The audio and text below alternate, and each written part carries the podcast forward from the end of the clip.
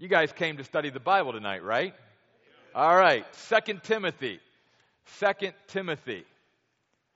And uh, after you turn there, we're going to have a word of prayer, and then we're going to dive right into it tonight because tonight we need to just take a few minutes as well before we get into it to just give you a little bit of the historical background and purpose of Second Timothy before we dive into chapter 1. Also, before we pray tonight, let's remember the group from our church. It's over in Africa right now, in Kenya. And uh, let's continue to pray for them and uh, other ministries here at Cornerstone as well. All right? So let's pray and dedicate this night to the Lord. God, thank you so much for, again, this opportunity we have to come here to sit in an air conditioned building, uh, to be able to open up our Bibles and to just hear you speak to us.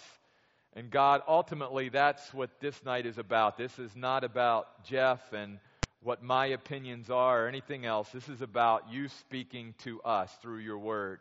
So, God, I just pray right off the bat that you would just sort of remove me, uh, help me not to be a hindrance in any way of what you want to do here tonight through your word, through your spirit. Help me not to quench or grieve your spirit in any way, but to just allow your spirit to work in all of our hearts tonight Encourage us, Lord, we pray, as only you can. Challenge us, Lord, we pray, as only you can. And may our study this summer just be a tremendous uh, refreshment and encouragement to us as we come out this summer. Uh, God, be with that group in Africa. We pray that you would physically, emotionally, and spiritually protect them as they are there working uh, with the orphanage. God, would you just use them to be an encouragement to Mama Zipporah, to Caroline, and to the children who are there. And God, bring them back safely. Uh, Lord, we just, uh, just ask that your hand of, of blessing would be upon them. And God, be with this uh, fundraiser uh, on Sunday. We just pray that many uh, funds would be raised to help the children of the Phoenix area. Uh, and touch them with the love of Christ. And we thank you for the folks who run the Golden Spoon, who are so willing to donate so much money uh, to this organization. And uh, God, just go with us again through this evening. We pray in Jesus' name. Amen. Amen. All right. Good group tonight. Wow. I was thinking maybe 50, 75, you know. It's summer, you know, you just never know. But we have a good group out tonight.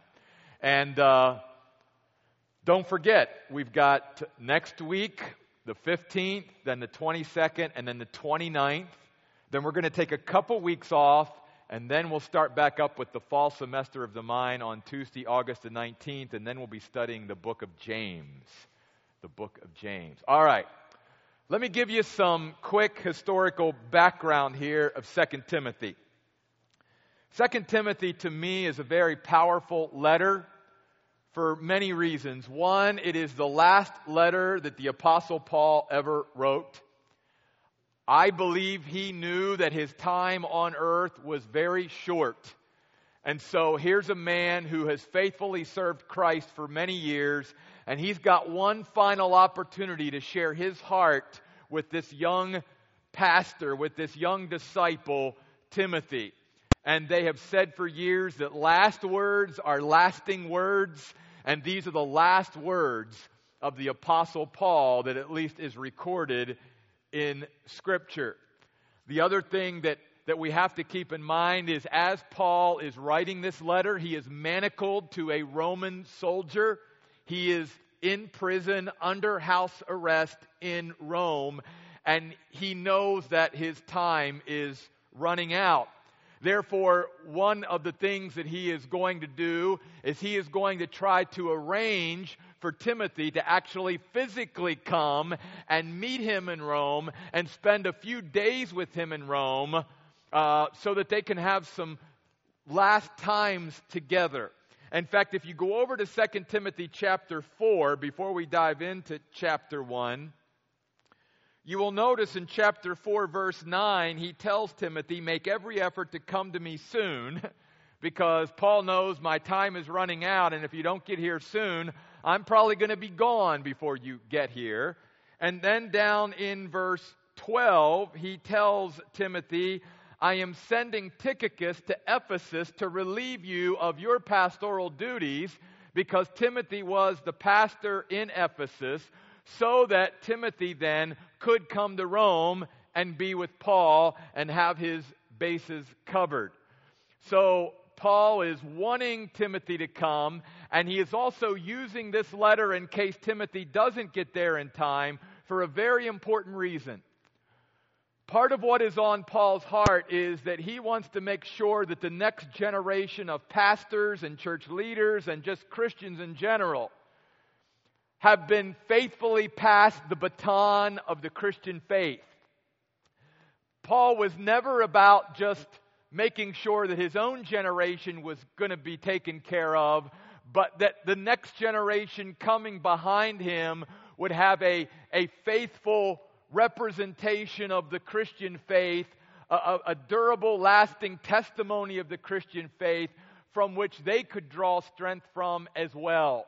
And one of the things that Paul had heard that sort of prompts this letter to Timothy is that Timothy was beginning to wear down in the ministry. He, he was beginning to wear out, if you will he was beginning to experience what many of us call today maybe a little burnout initially in ministry. He was about ready to give up. He was experiencing some discouragement. He was beginning to physically, emotionally, and spiritually wear down. And so the whole tenor and purpose of this letter is for Paul to encourage Timothy to hang in there.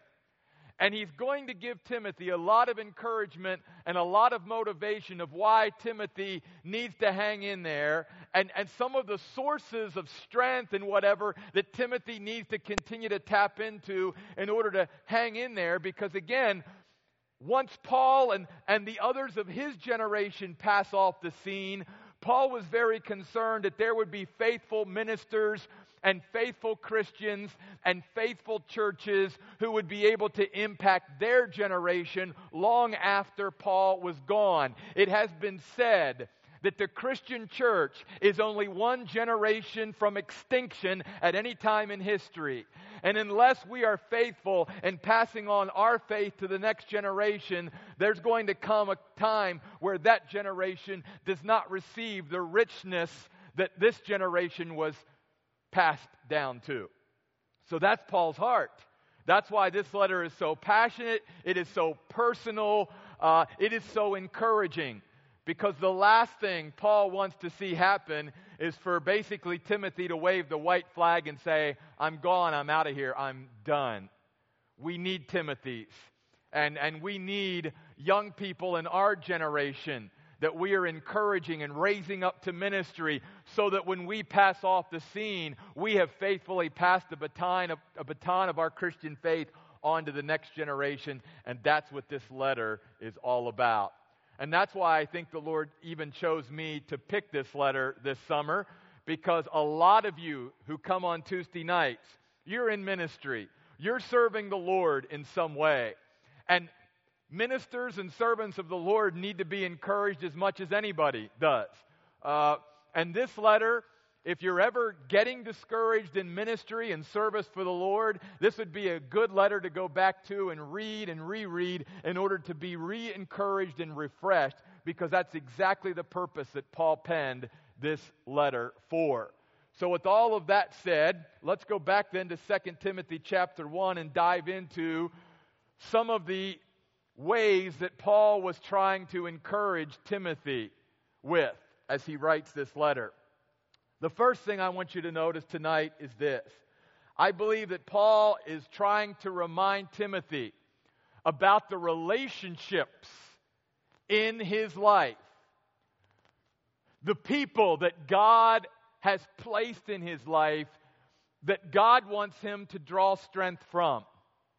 And let me just stop here and say that I believe that many times God chooses to encourage us through people. And God wants to use us to encourage others, and He wants to use others to encourage us. And He wants us to get to a point in our spiritual walk with the Lord and in our maturity where even no matter what our personal circumstances are, we are not sitting, soaking, and souring in those circumstances, but we are still able to encourage others.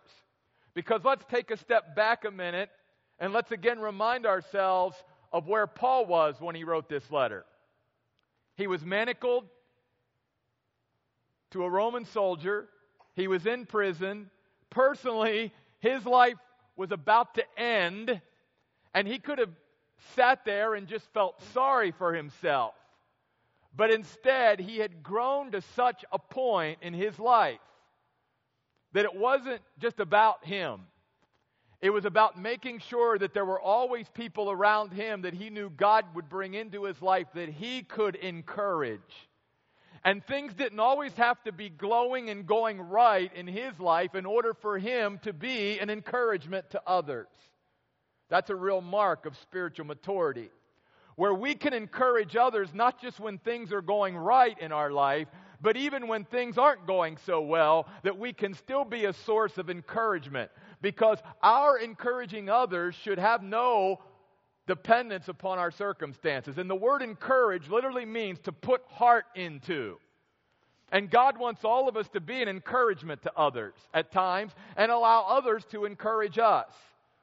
And when we allow others to encourage us, we are simply allowing God through them to put heart into us, to keep us going, to give us courage, and to encourage us to keep on keeping on.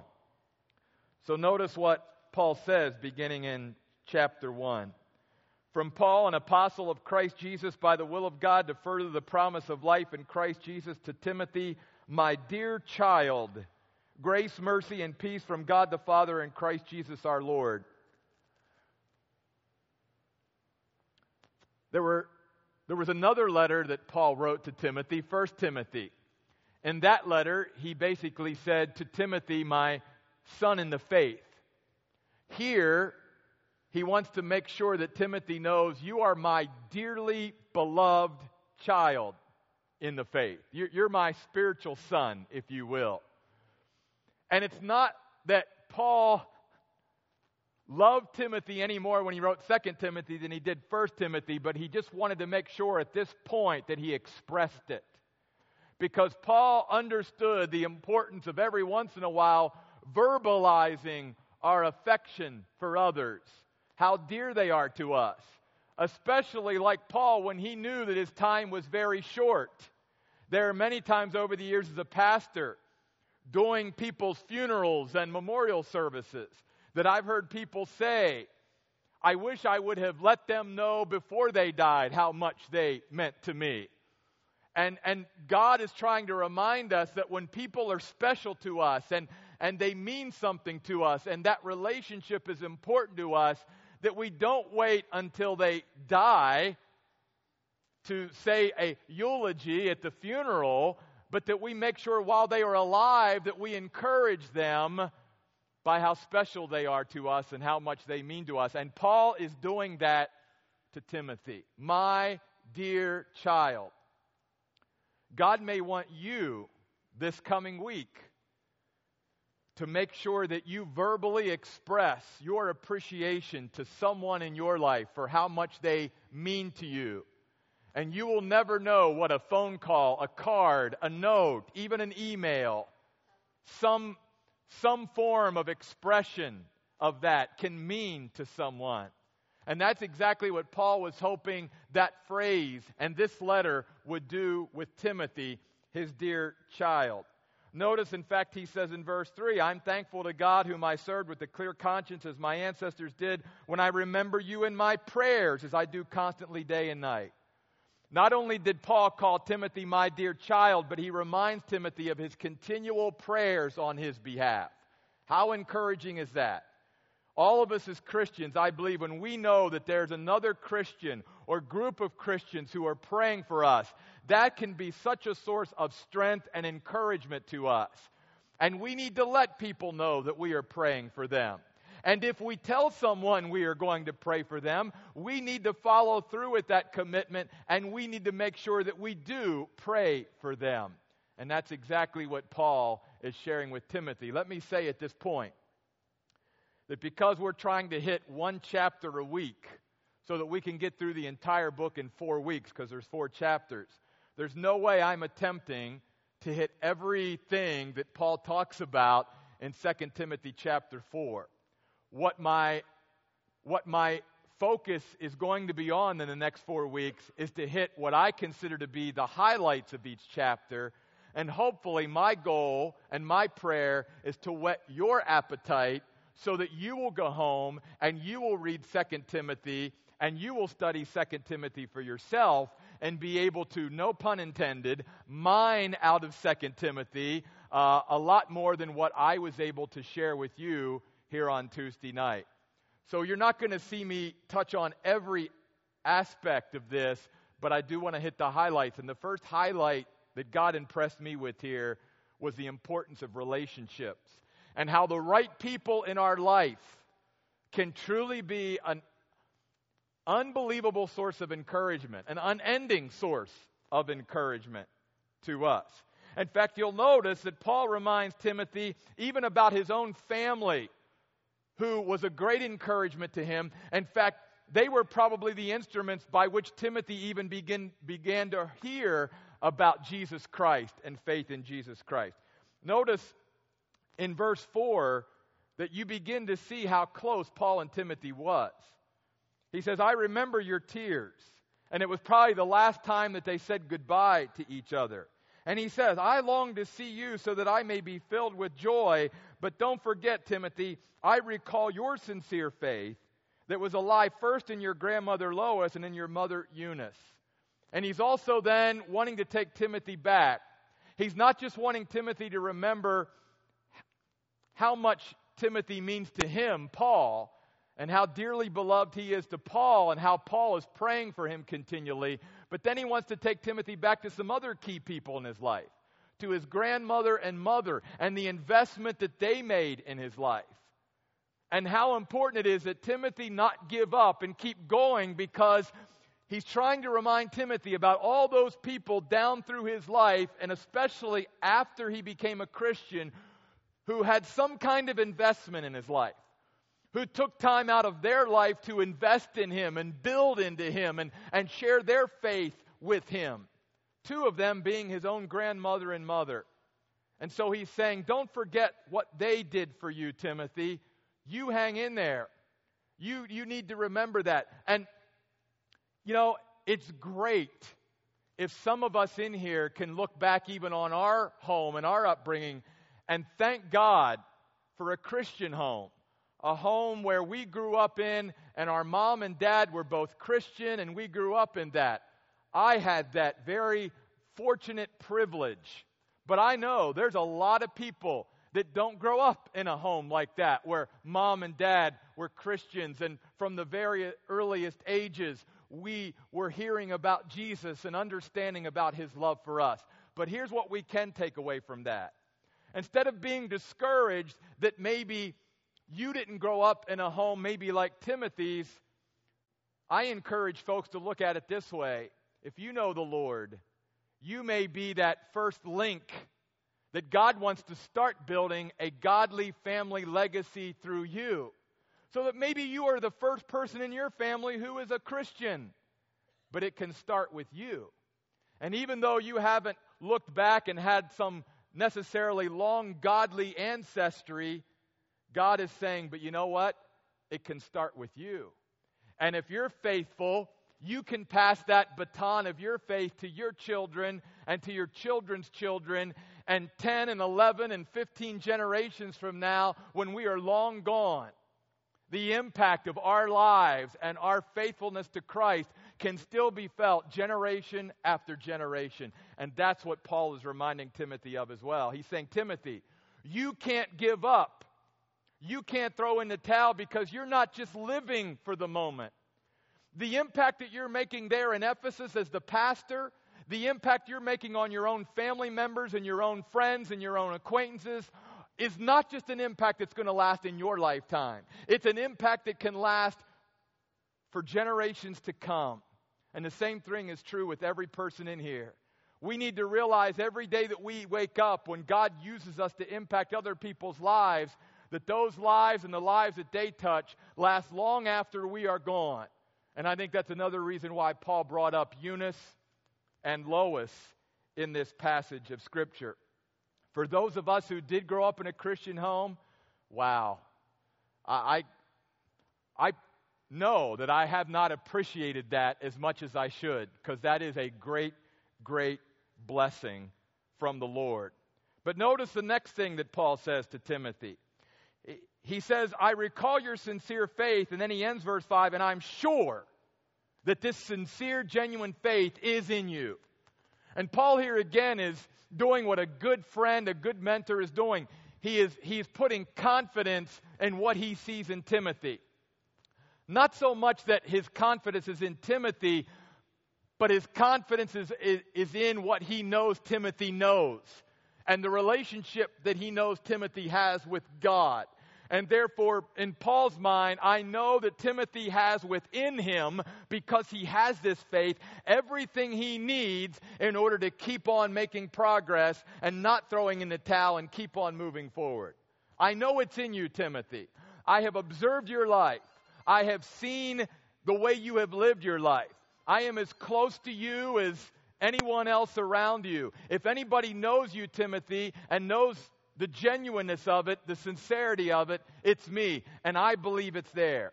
That had to be a great encouragement to Timothy to hear those words. Because let's face it, a lot of times when we struggle, we begin to doubt ourselves. We begin to lose even what we had at one time. And it's good for God to bring other people into our life and remind us of what we have, what we can tap into, and what's been there all the time that maybe we're just having a hard time muddling through and struggling with at that point.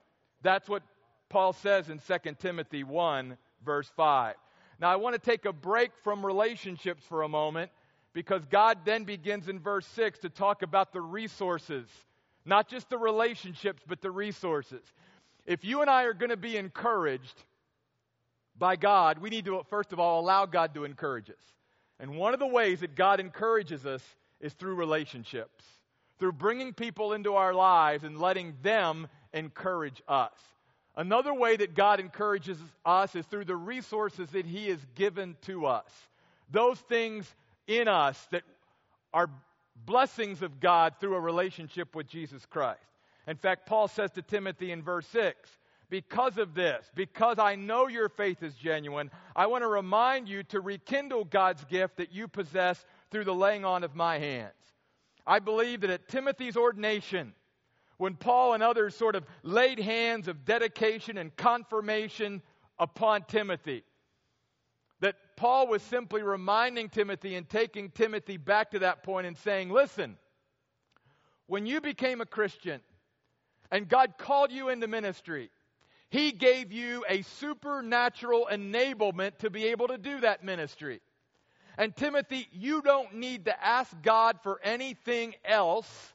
You just need to tap into the gift that God already has given you. That's all you need to do. You need to stir it up. You need to rekindle it.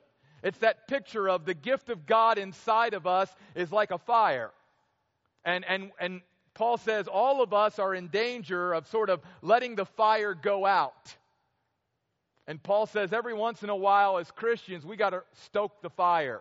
We got to put wood on that spiritual fire and get that gift burning again.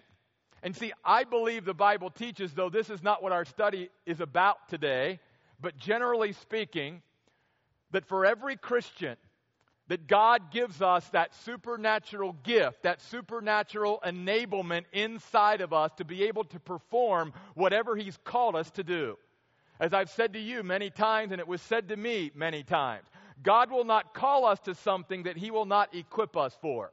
He will never ask you for what you don't have. All He's asking you and I to do is give Him what we do have and let Him multiply it and bless others. A great illustration of this is the little boy that had the five loaves and two fish. All he did was give Jesus what he had, and Jesus took what he had and multiply it to bless others. That's what God wants to do with us. But He wants us to rekindle that gift, to stir it up, to arouse that gift, to awaken it, and not let that spiritual fire within us begin to go out or let somebody throw water on it or even throw water on it ourselves.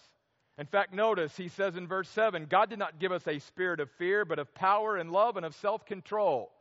I believe that Timothy was naturally a, a timid person, uh, a backward person, one that wasn't going to get out there and sort of stick his, his neck out, if you will, and necessarily assert himself and, and stand up. He was one that would rather sort of be in the back and just, you know, serve. But Paul is saying, Timothy, especially as a pastor, but even as a Christian, there are going to be times where God is going to call you to step up and take a stand. Take a stand for Christ. Take a stand for righteousness. Do the right thing. You can't always sit back, Timothy. And, and if you say to God, but, but God, I'm naturally timid, I, I naturally have, have that fear, Paul is saying, but what God has gifted you with is able and, and more than able and more than adequate to overcome anything that would hold us back from performing what God is calling us to do. You see. That's why he says, You need power in your life, Timothy. God has given you the spirit of power.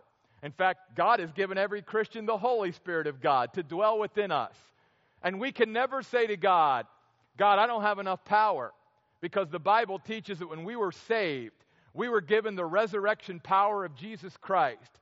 We just need to learn to tap into that power through the Holy Spirit, to walk in the Spirit, to be filled with the Spirit, and allow that Holy Spirit power to flow through us. Love. I don't need to ask God for more love. The Bible says in Romans 5 5 that when we got saved, God poured out his love to us by the Holy Spirit that was given to us. God's given us all the love that we'll ever need. We just need to tap into it. And so Paul is saying, Timothy, God's not given us a spirit of fear or timidity or cowardless, uh, to be cowards. He's called you to be courageous. He's given you the power to do it. He's given you the love to do it, to love God, to love others the way you need to. And He's given you the spirit of self control. Because if we're going to impact other people's lives, our lives can't be out of control. We have to, by the power of the Holy Spirit, keep our lives in control. Sober minded is another translation of this word. It simply means balanced and in control. And God's Spirit helps us to do this. In fact, if you go to Galatians chapter 5, the fruit of the Spirit love, joy, peace, long suffering, patience, meekness, self control. These are the fruits of the Spirit, or the fruit, excuse me, of the Spirit, singular. And God has given us, through His Spirit, the ability to bring things under control and not let things get out of control in our lives. So again, Paul is saying, Timothy, you have all the resources within you you just need to tap into them at this point and realize what God has given you through Christ. Notice in verse 8 do not be ashamed of the testimony about our Lord or of me, a prisoner for his sake, but by God's power, accept your share of suffering for the gospel. Timothy, yeah, you may have to suffer. Notice, even though Paul is writing this letter to encourage Timothy, he's being real. He's not trying to sugarcoat anything. He's not telling Timothy, Timothy, now in ministry and in the future, when I pass off the scene, there's not going to be any problems, there's not going to be any struggles, there's not going to be any suffering. No, Paul doesn't say that. But Paul says that with the suffering, God will match it with his power. And there will never be a time in your life, Timothy, where you're going through something that God will not give you the power, the grace, the mercy, the peace, the self control to handle because God's resources are always sufficient to match whatever situation I find myself in. All I've got to learn to do is tap into them through the Holy Spirit of God. So God's going to give me relationships in my life to encourage me, and He's given me resources in my life that should encourage me. Because I'm never going to find myself at a point in my life where I'm going through something that God's not given me the resource to be able to handle. And that's a promise that you and I can take to the bank as Christians. That's why Paul uses this word ashamed. Notice this is a key word in 2 Timothy chapter 1. He says, Don't be ashamed of me, of the Lord, of being a prisoner for his sake. Notice down in verse 12. In fact, he says, I suffer as I do, but I'm not ashamed. Then over in verse 16, he says, Oh, by the way, this friend of mine, Onesiphorus, who's refreshed me often, he was not ashamed. And here's what the word ashamed means it means in the end, when all is said and done, I will never get to that point and go, I was disgraced. I'm disappointed. I'm embarrassed that I chose to follow Jesus Christ. Paul says that day will never come. That day will never come. In fact, Paul was a great testimony to that. Paul knew that his life was about over. So here's a guy who now, for many, many years, has lived for Christ, suffered for Christ, suffered for the cause of the gospel.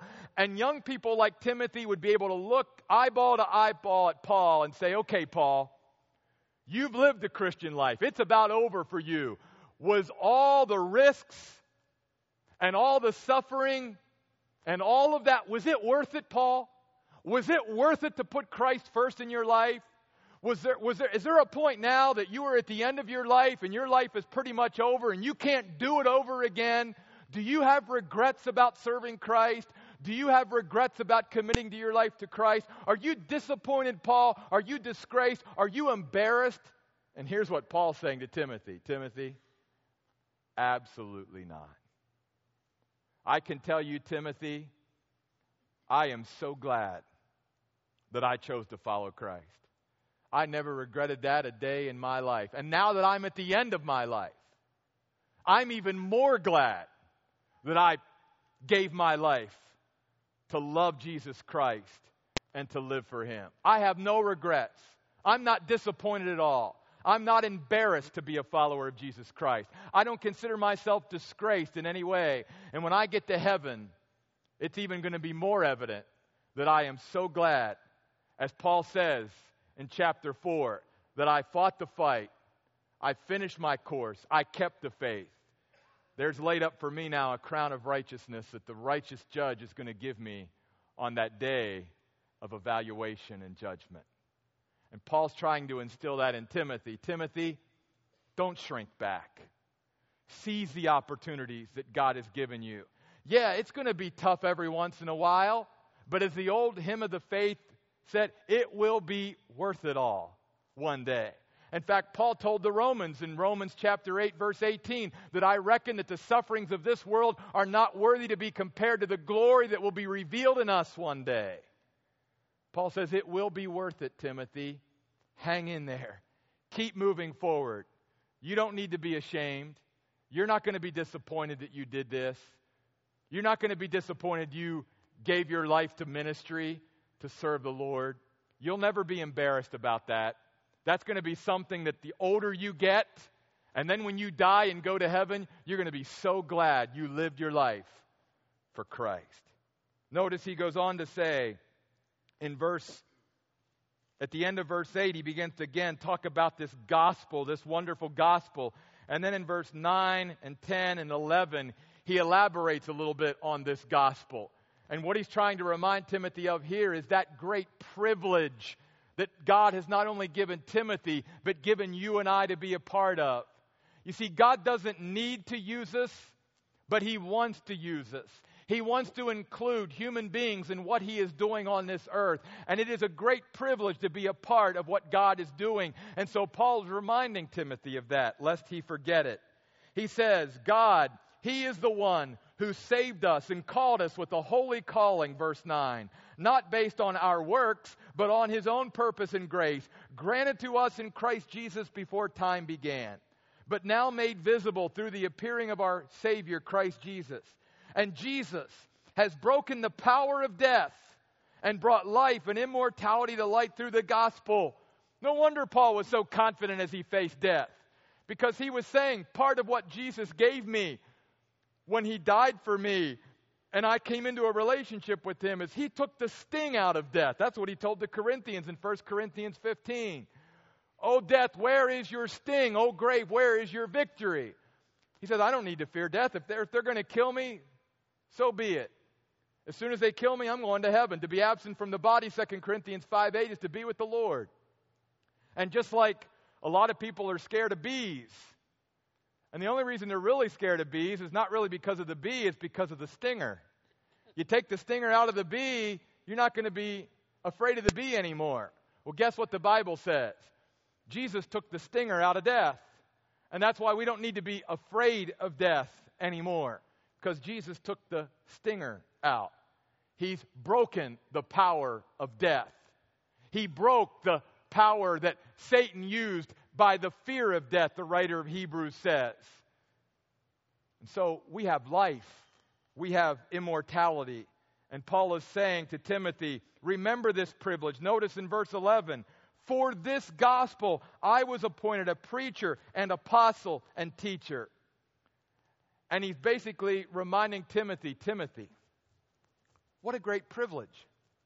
What a great privilege to be part of something this fantastic, this eternal, that as we encourage other people, as we share Christ with others, as we impact their lives for Christ, we are involved in something much bigger than ourselves. That's what people are looking for today. Purpose in their life. That's why the Purpose Driven Life by Rick Warren just resonated with people. Because people are looking for purpose. Why am I here? What can I get involved with that, that's going to last beyond myself? What is something that I can get involved with that's bigger than myself?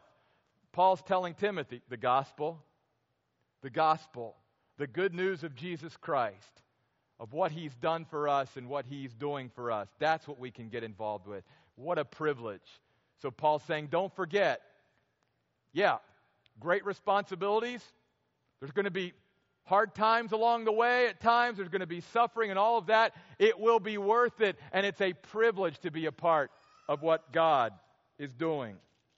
Notice then in verse 12, because of this, because it is such a great privilege, Paul says, This is why I suffer as I do. Because in my mind, the privilege of being involved of, of what I am is worth any amount of suffering that I go through for it because I know, don't miss this, verse 12, the one in whom my faith is set, and I am convinced that he is able to protect what has been entrusted to me until that day. Just, I'm going to break this down because this is so key. God encourages us through relationships. God wants us to grow to the point where we can be even like Paul, where we can encourage others even when things aren't necessarily going right at times in our life. God not only encourages us through relationships, He encourages us through resources, through the things that He has given us and blessed us with when we became a Christian grace, mercy, peace. God's not given us a spirit of fear, but power, love, sound mind. He's given us supernatural enablement, that gift. And all we need to do is rekindle it and stoke it and put a couple pieces of wood on there every once in a while. Another thing that God does to encourage us is remind us about the privilege we have of being part of what God is doing. And realizing, Paul said, that if we give our lives for Christ, it will be worth it all. We will never be disappointed or ashamed or embarrassed when we get to heaven that we poured our lives into Christ and into ministering for Christ. But there's something else that I think may be the most important. That when it's all said and done, it comes down to my convictions, my personal convictions. Because God can bring all the relationships and friends and people into my life to try to encourage me. God can give me all the resources that He gives every Christian, that all we have to do is tap in to encourage me. But if I truly don't believe it for myself, if I have not come to a point where I have I truly embrace it and believe it and am convinced of it, then it doesn't matter. And I cannot live off of someone else's convictions. Paul is saying to Timothy, Timothy, I know the one in whom my faith is set. Because notice, Paul's not saying, the reason I'm so stable, Timothy, and the reason I'm able to navigate this and end well, and the reason I'm able to be such an encouragement to you, even though I'm going through a pretty difficult time right now in my life, is not because I know this or that or this creed or this doctrine or this set of, of do's and don'ts. It's because I know a person. I have a living, vibrant relationship with the person of the Lord Jesus Christ. And as I have walked with him through my life, I have come to a point where I just am convinced that he has my best interest at heart. And that's why my faith is set. You see, our faith is only as strong as the object we place it in. And as I've said many times, as I've taught over the years, everyone lives by faith. Even if you're not a Christian, you live by faith because you have to entrust yourself at times to someone else and you have no control over it. The examples I use are going down to Sky Harbor and getting on an airplane, especially now. You got to trust that you're going to get there and your bags are going to get there. That's faith. You take your car to a mechanic. You're trusting that mechanic to fix your car and to do it right and to not overcharge you. You go out to eat at a restaurant. You're trusting that your food is going to be prepared properly and, it, you know, everything's going to be okay. We all entrust ourselves in our lives to other people. And God gets that. He understands that. But all He says in the Bible is this recognize that when you trust yourselves to others, there's going to be times where they fail you. Or if you put your trust in something man made or earthly, it's going to wear out and fail every once in a while. But if you put your faith in me, in me, I will never fail you. I never will. And that's how Paul could get so solid.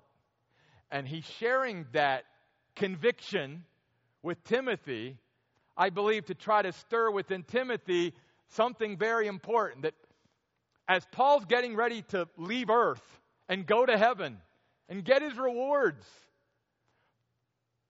it was very important that Timothy not be living off of Paul's convictions, it was very important that Paul not be living off of Lois, his mother's convictions, or Eunice, his grandmother's convictions, but that Timothy had come to a point where he felt the same way.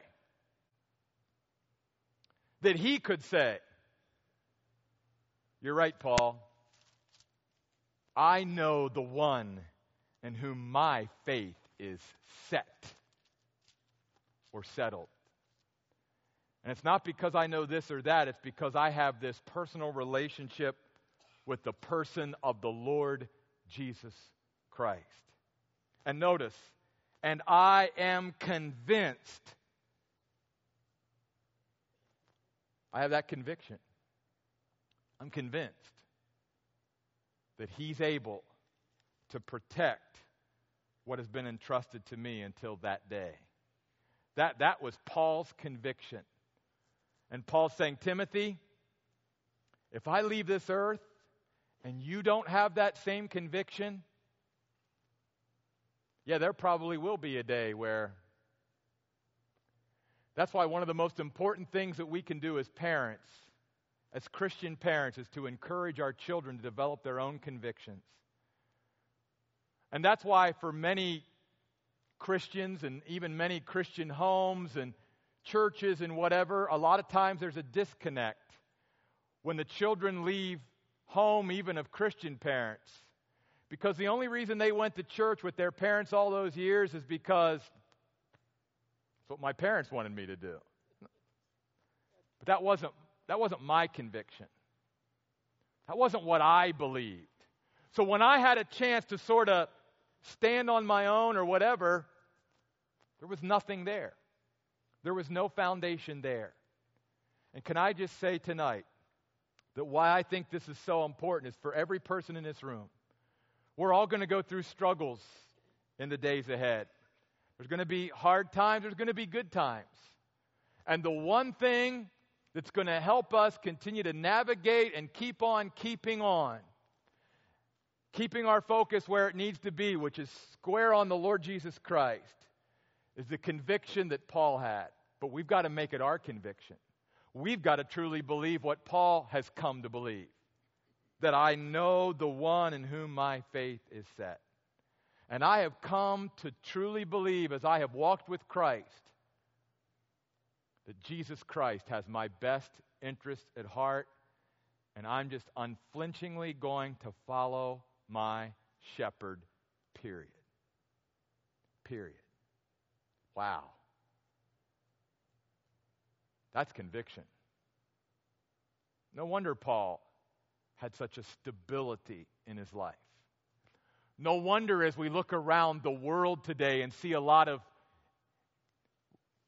instability.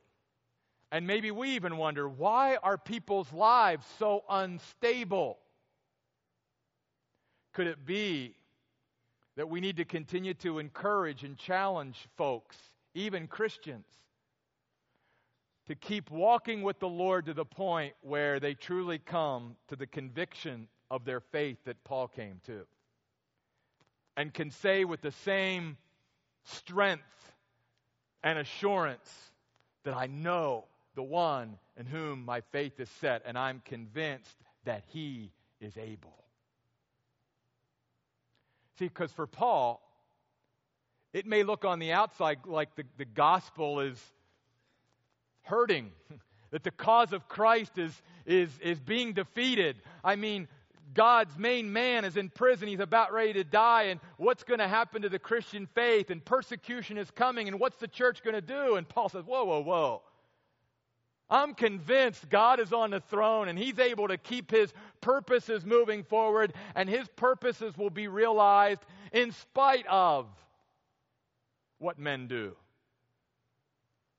The disobedience of people do not frustrate the purposes of God. And Paul has become convinced of that. So that's why then Paul gets to verse 13 and tells Timothy to hold to the standard of sound words that you heard from me and do so with faith and love that are in Christ Jesus. Hold, the word is echo in the Greek language. It's a pretty picturesque word. Basically, what Paul is saying is now, Timothy, don't forget, I got to remind you of this. The reason you need to hang in there, Timothy, is not just because of the relationships and resources, and it'll be worth it all, and it's a great privilege, and because this has got to be your conviction, but because, again, don't forget, Timothy, what you are doing is for the next generation and the generation after that. And so you need to be faithful so that when your life is over, you can faithfully, throughout your life and at the end of your life, like me, pass that baton of Christian faith to the next generation and be that echo. And very important in this verse also is the word standard or form. You see, God's word and God's standard does not change. And though people in every time of history and culture try to try to tweak God's word to match the culture, God's word is always the same for every generation. And God's standard will always be what God's standard is. And if we try to change God's standard and God's word to make it more appealing to our generation, then we aren't following what Paul even told Timothy, which is don't change the standard. Take the standard that has been passed off to you, Timothy, and make sure that you pass it faithfully on to others. Hold to that standard. You see, in the early church, even, there was a standard of doctrine. That's how they could tell who were the false teachers from the true teachers of the word, and the false prophets from the true prophets of God, because there was a standard there. Literally, we could use the word prototype. God gave the early church a prototype and said to them, Here's the prototype. You be faithful to pass this faithfully on to the next generation so that each generation had the same word, so that they had that standard from which to live and find Christ and live for Him. And the standard will not change. And Paul is saying, hold to that standard so that you can faithfully pass the baton on to the next generation. And again, he reminds Timothy Timothy, you're not going to have to do this on your own. Notice he says, because Timothy may even be in his own mind already saying, How do I do that? How do I stay so faithful? How do I not crumble under the pressure of wanting to, you know, not upset people? He says, You will hold to the standard with the faith and love that are in Christ Jesus. He says, the faith that you need, the love that you need, whatever you need, Timothy, God will give you the resource to stay strong and keep that standard where it needs to be so that you can faithfully say, I have passed that standard on to the next generation. Now, what they do with it, that's their responsibility. But at least, Timothy, you and I have passed on the standard to them. And we've done it faithfully.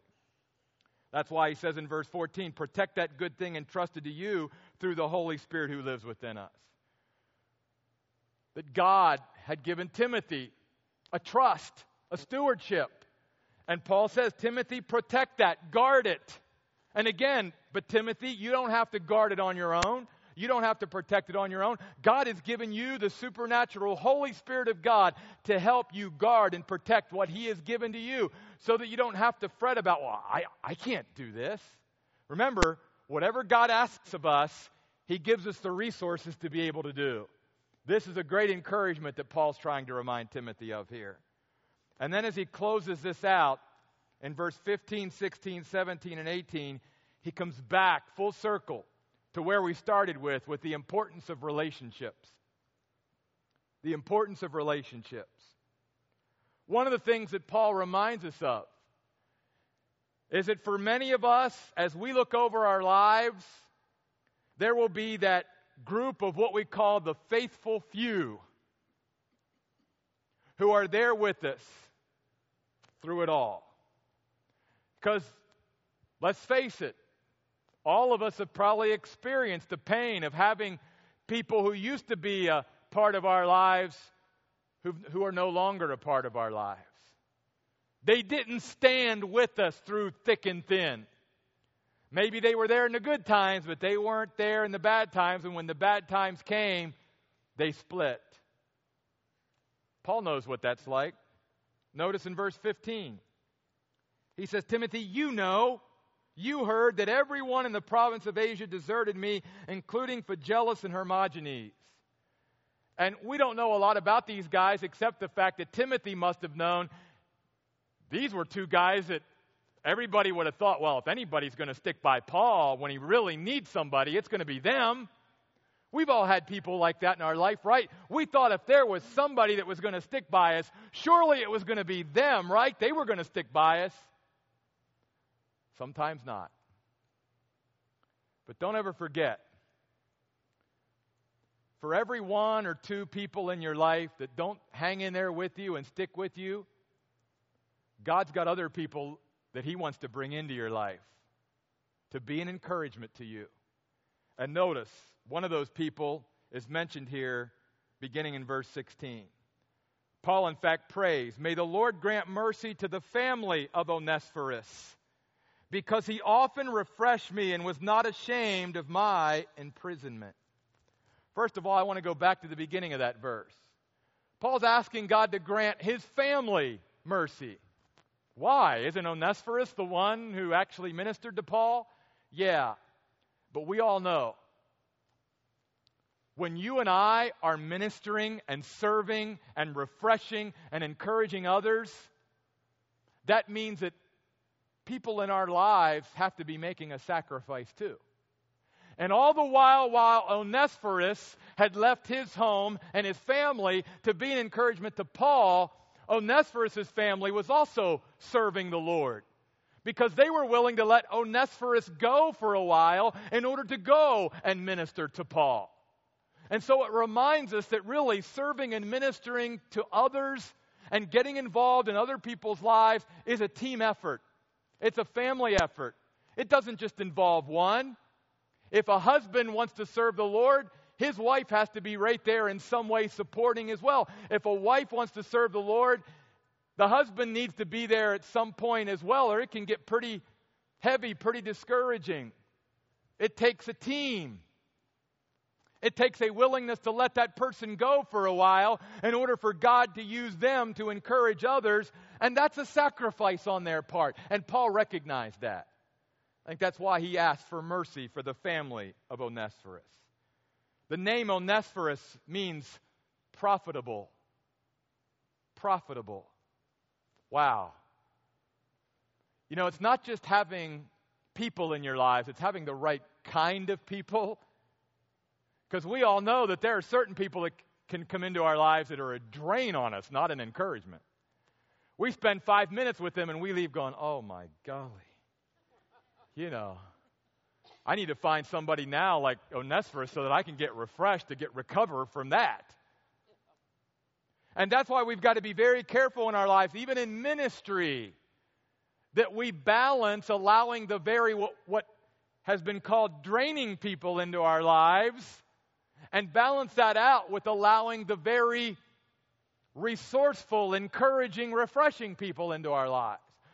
Because if all we do is minister for Christ and allow people to drain, drain, drain, and we're not getting refreshed, then guess what?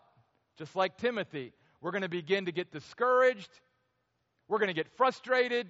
We may even get bitter. We may become like Martha and get more wrapped up in ministry than in the master of the ministry, and our ministry may become more important than the master and we can get our priorities all out of whack. And that all happens because we're not allowing ourselves to be refreshed. That's why I told our staff, I said, guys, if, if you can come on Tuesday night, come.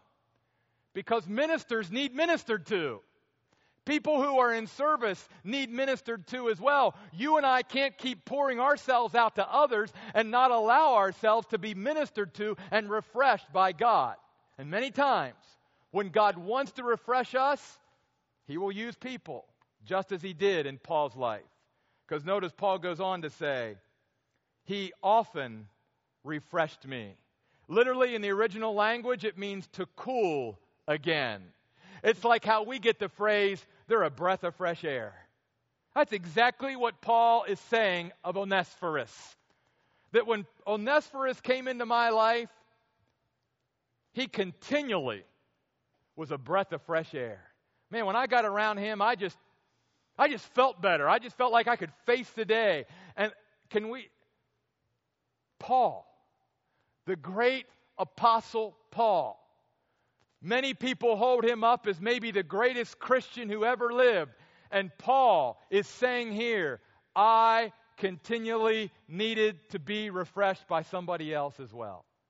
See, we all need refreshed. I don't care how spiritual you are, how long you've been a Christian, how much of the Bible you know, how long you've been in ministry. Every Christian needs refreshed. Every Christian needs those people in their lives that are brought by God that continually cool them and are a breath of fresh air and encourage them. As I've said many times, I have never met any Christian or any human being in 46 years on this planet who came up to me and said, Jeff, you don't need to encourage me anymore. I have all the encouragement I'll ever need to the end to the day I die. So if, if somebody else needs encouragement, you know, send that encouragement to them. But no, you don't need to encourage. Don't worry about it. I'm, I'm good. I've never met anybody like that. And one of the reasons I've never met anybody, it's not biblical. Because the Bible basically teaches we all need continual refreshment. All of us. All of us. And many times, God will use people like Onesiphorus was for Paul to be that refreshment. Again, application. I'd like us to leave here tonight in just a few moments asking the Lord, Lord, who is it Give me somebody specific. Give me a name. Give me a face. Give me somebody specific this week that I can come alongside of, like Onesiphorus did Paul, and I can refresh them. Because it's not like we don't have Christians out there that don't need refreshed and encouraged. I'm sure every one of us in this room tonight can say, Yeah, I know of somebody that could use some encouragement. And maybe Many times in the Bible, when we begin to pray, Lord, encourage others, many times God's answer comes back, and I'm going to send you to do that. Because many times we're the answer to our own prayer. Read the book of Ruth. Boaz kept praying, God bless Ruth. Bring some encouragement into Ruth's life. And God goes back, Boaz, guess what? You're going to marry her. You're going to be her encouragement. Oh, okay. So be careful what you pray for. Because God may ask you to be the answer to your prayer for somebody else. You want them to be encouraged? God may come back like He has me. Say, Jeff, I want you to be their encouragement. And then, secondly, all of us need to be encouraged. All of us need to be refreshed. And you may have come here tonight. Go on.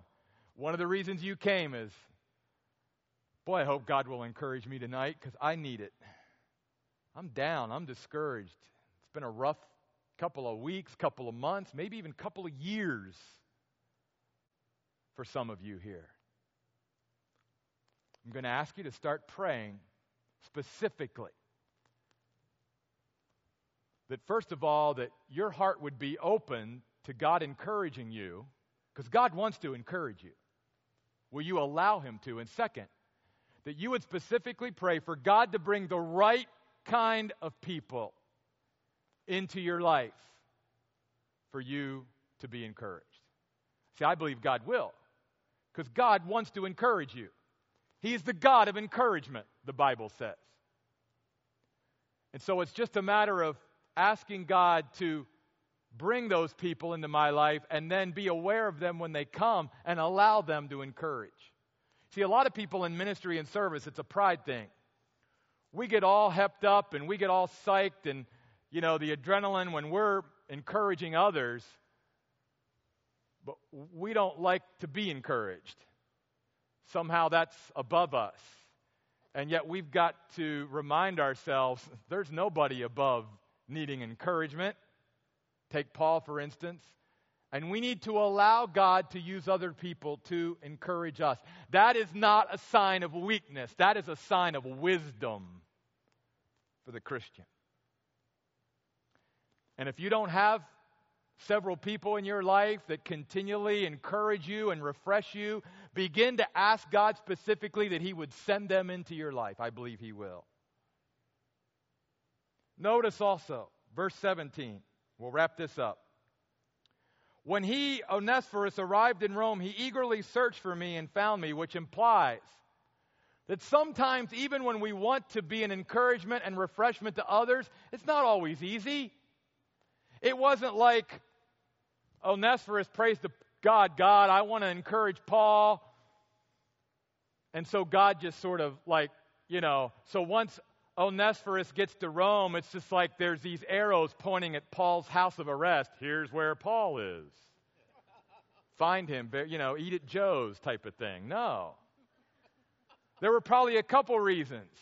One, I believe there's some good evidence that the Romans did not want Paul to have contact a lot with people from the outside that could encourage him.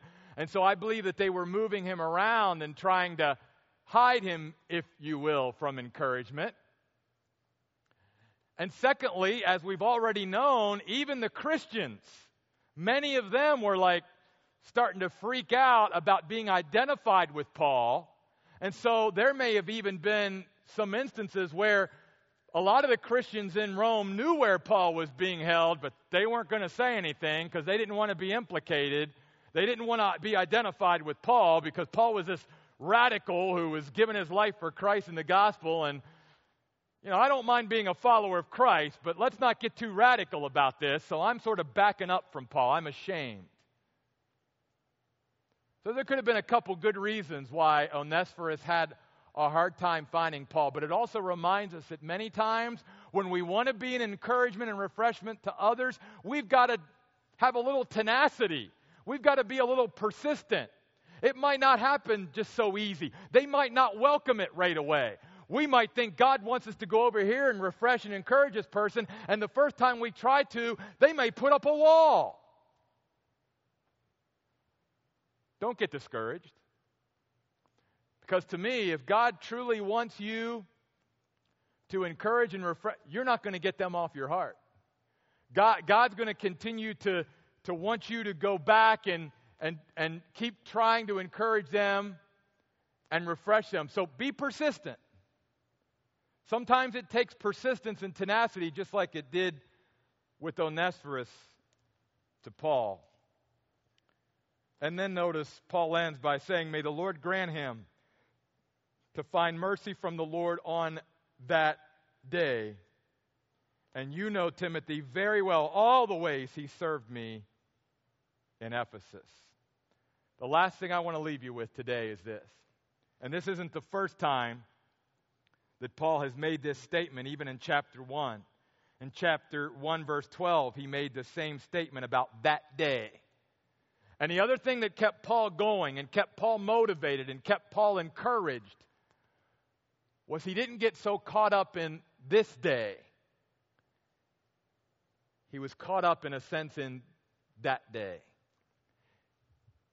Because Paul realized there's coming a day where, as a servant of the Lord Jesus Christ, I'm going to stand before Jesus, the one who died for me, and I'm going to give an account for how I lived for him and how I served him and how I ministered for him. And I want to make sure that I keep that in mind as I live every day.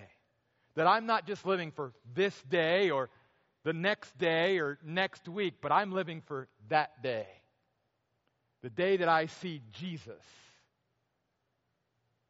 The day that I lay my eyes on the one who loved me more than words can even express.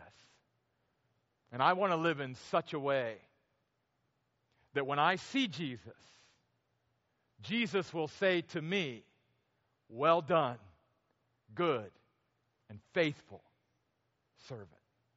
That's what Paul lived for. And that's what Paul was pointing Timothy to in 2 Timothy chapter 1. He wanted to encourage Timothy. There was too much at stake here going on for Timothy not to hang in there and keep on moving forward and allowing God to use his life to touch other people's lives. There's too much at stake. Today, God doesn't want any of you to drop out, to get so discouraged that you stop moving forward with God and allowing God to use your life to impact other people's lives. There's too much at stake. And God is saying tonight, let me refresh you. Let me encourage you. Let me strengthen you. Whether it's through relationships, the resources, the reminders that Paul has given, but let me do it so that you and I can keep on keeping on for the Lord Jesus Christ. Let's close in prayer. God, I I'm just asking tonight that you would encourage each of these folks right where they need to be encouraged. You know them. You know what they're going through. You know what they're thinking about. You know what they're dealing with. You know what's on their heart. You know what they're praying about. God, you know us all inside and out. And you know exactly where we need encouragement and what kind of encouragement we need. So I'm just asking tonight as only you as God can do. That you would encourage us all.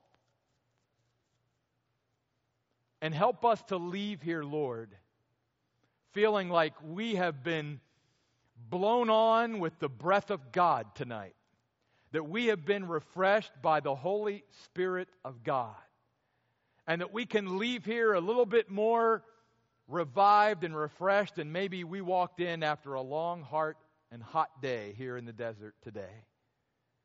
God, give us streams in the desert these next couple of weeks as we continue to explore this great book of 2 Timothy. And bless these folks tonight. Encourage them. We pray in Jesus' name. Amen. Folks, thanks. Have a great week. We'll see you next week.